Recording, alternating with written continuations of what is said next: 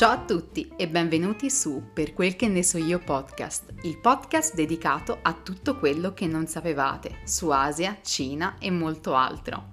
Sono Camilla, la vostra host, e da oggi inizierò a raccontarvi tutto quello che so sull'Asia, portandovi in un viaggio insieme a me, anche perché si sa, dopo un viaggio si torna sempre arricchiti con qualcosa di nuovo. E questo è lo scopo del mio podcast.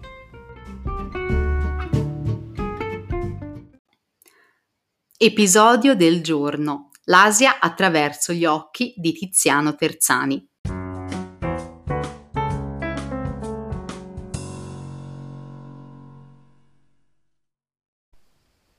Ciao a tutti e bentornati per questo terzo episodio di Per quel che ne so io podcast. Sono Camilla, la vostra host, e sono felice di avervi di nuovo qua con me. Questa settimana ho parlato di uno scrittore e giornalista molto conosciuto, Tiziano Terzani. A 17 anni alla sua scomparsa, i suoi scritti e le sue fotografie di suoi libri continuano a raccontare un volto di un'Asia lontana e di una Cina che all'epoca era poco conosciuta, ma che Terzani già vedeva come una futura gloriosa potenza. Ho iniziato questo podcast proprio per raccontarvi l'Asia e la Cina ed in questo episodio lo farò attraverso i libri di Terzani. Ho letto solamente tre dei suoi numerosi libri e mi ha sempre affascinato sia il suo modo di scrivere e raccontare il mondo, sia la sua curiosità e ricerca per il diverso. Ho letto Un indovino mi disse, poi ho anche letto naturalmente La porta proibita di Terzani ed infine ho letto In Asia ed oggi attraverserò le pagine di questo libro per raccontarvi non solo la Cina ma anche l'Asia vista attraverso gli occhi di Terzani. È stato per 30 anni il corrispondente del settimanale tedesco Der Spiegel e collaboratore di Repubblica e del Corriere della Sera ha legato la sua vita ed il suo lavoro e la sua ricerca di verità in particolare all'Asia, dove ha vissuto con la famiglia a partire dal 1971. La passione per la Cina è iniziata durante il suo periodo in America. Nel 1968 frequentò la Stanford University, dove imparò la lingua cinese. Si interessò allo studio del maoismo e del comunismo cinese, incuriosito gra- dal grande eco che la rivoluzione culturale di Mao stava avendo in tutto il mondo.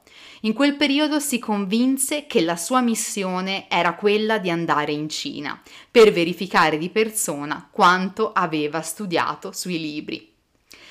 Il libro In Asia è una raccolta di articoli di giornale che Tiziano ha pubblicato durante il suo periodo da corrispondente in questo continente.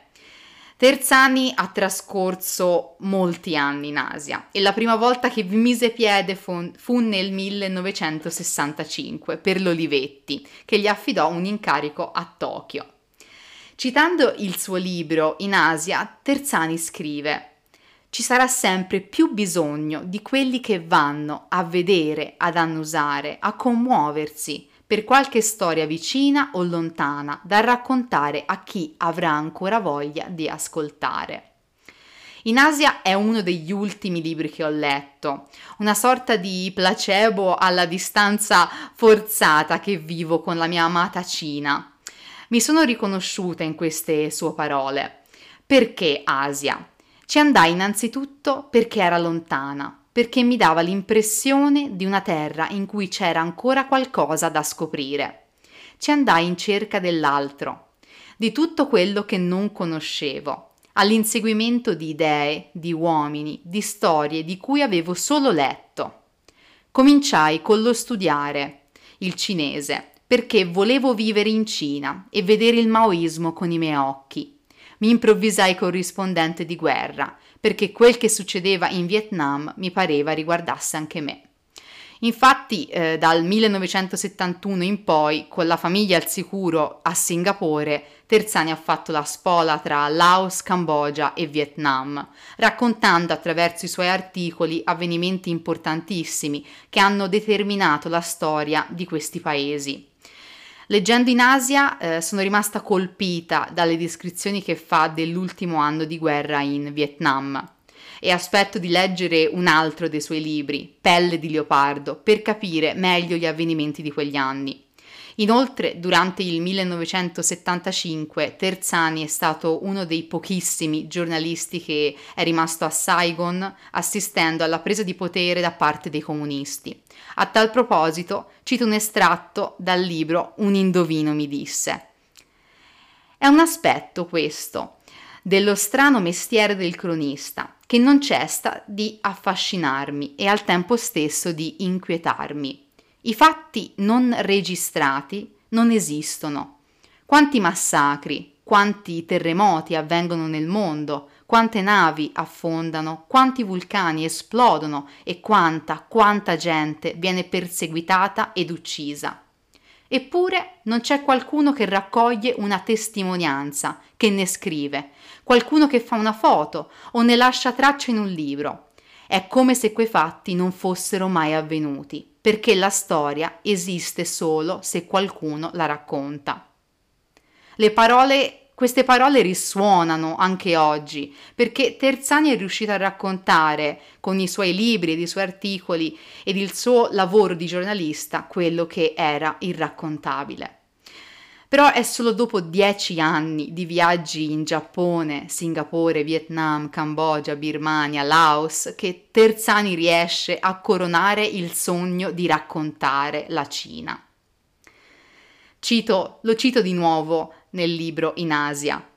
Coprire la Cina da Hong Kong senza vederla era frustrante. Si trattava di leggere i giornali, parlare con i diplomatici e gli uomini d'affari di passaggio prendere interminabili tè con i rappresentanti di Pechino nella colonia inglese e i loro portavoce locali.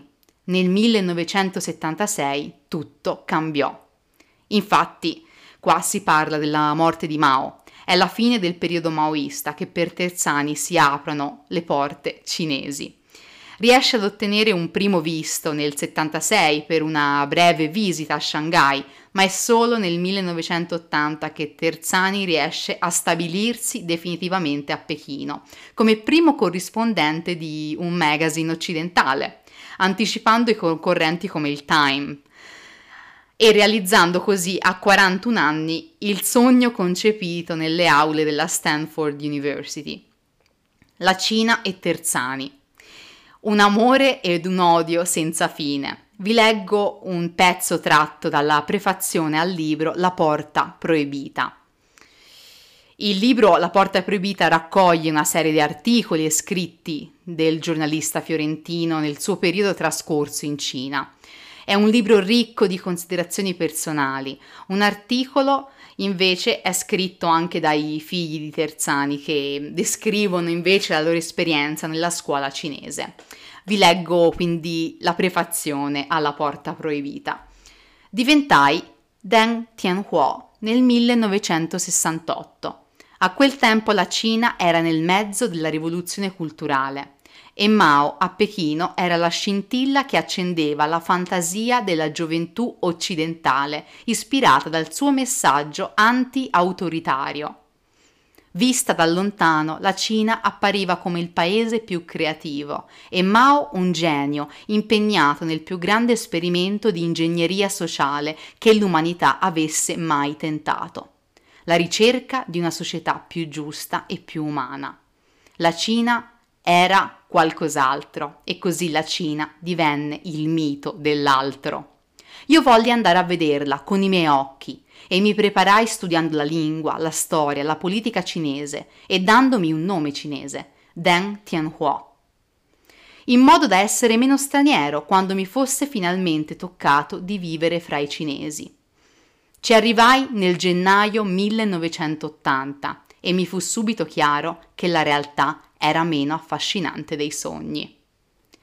Infatti nel febbraio 1984 Terzani viene arrestato a Pechino ed espulso dal paese.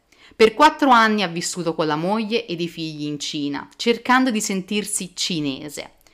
Ha visto e scritto di cose assai diverse da quelle che apparivano agli occhi incantati di turisti autorizzati dal governo ha denunciato contraddizioni del socialismo maoista e ha ammirato i tesori di una cultura millenaria distrutti e minacciati da un dissennato culto del nuovo. Terzani dice addio alla sua missione nelle ultime pagine della Porta Proibita e lo dice così.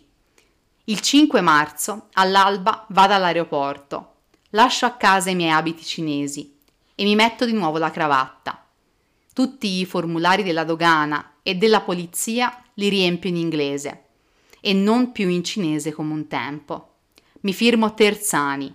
Deng Tianhuo non esiste più.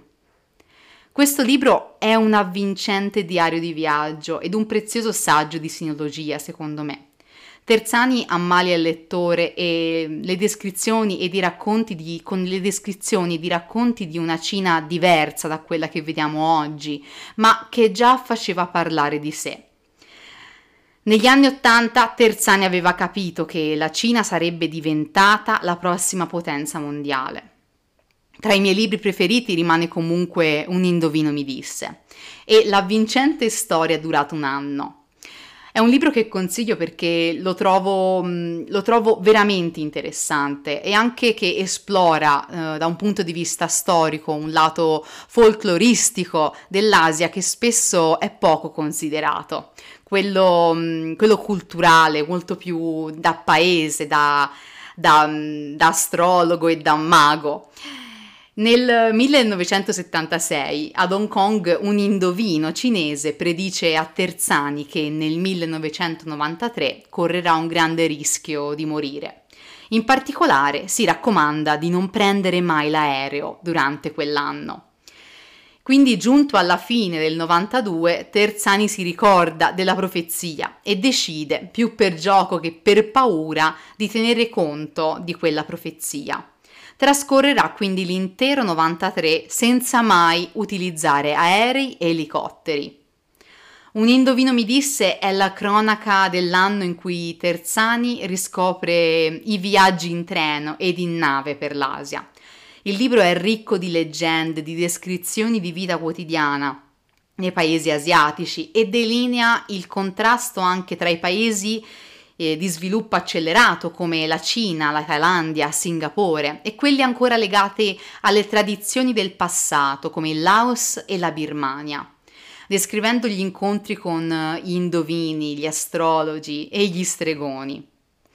Terzani infatti scrive nel libro che viaggiare è un'arte, bisogna praticarla con comodo, con passione e con amore mi resi conto che a forza di viaggiare in aereo quell'arte l'avevo disimparata e a pensare che è l'unica a cui tengo.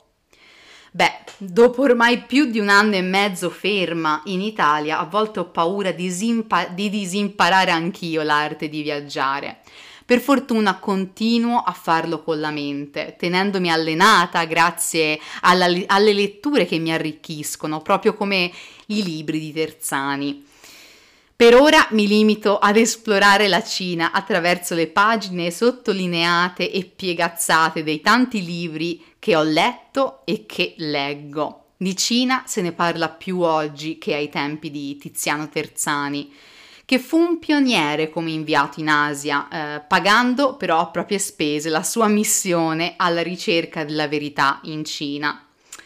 Concludo l'episodio di oggi eh, ricordandovi di iscrivervi alla newsletter che uscirà domenica 1 agosto. Si parlerà di libri e di consigli per viaggiare quest'agosto, anche se sdraiati in spiaggia a pochi chilometri da casa. Voglio ringraziare a tal proposito Ilaria Tassari, Martina Bucolo e Giulia Malano per la loro collaborazione e le recensioni che troverete nella newsletter di domenica. Vi saluto e vi auguro un buon weekend.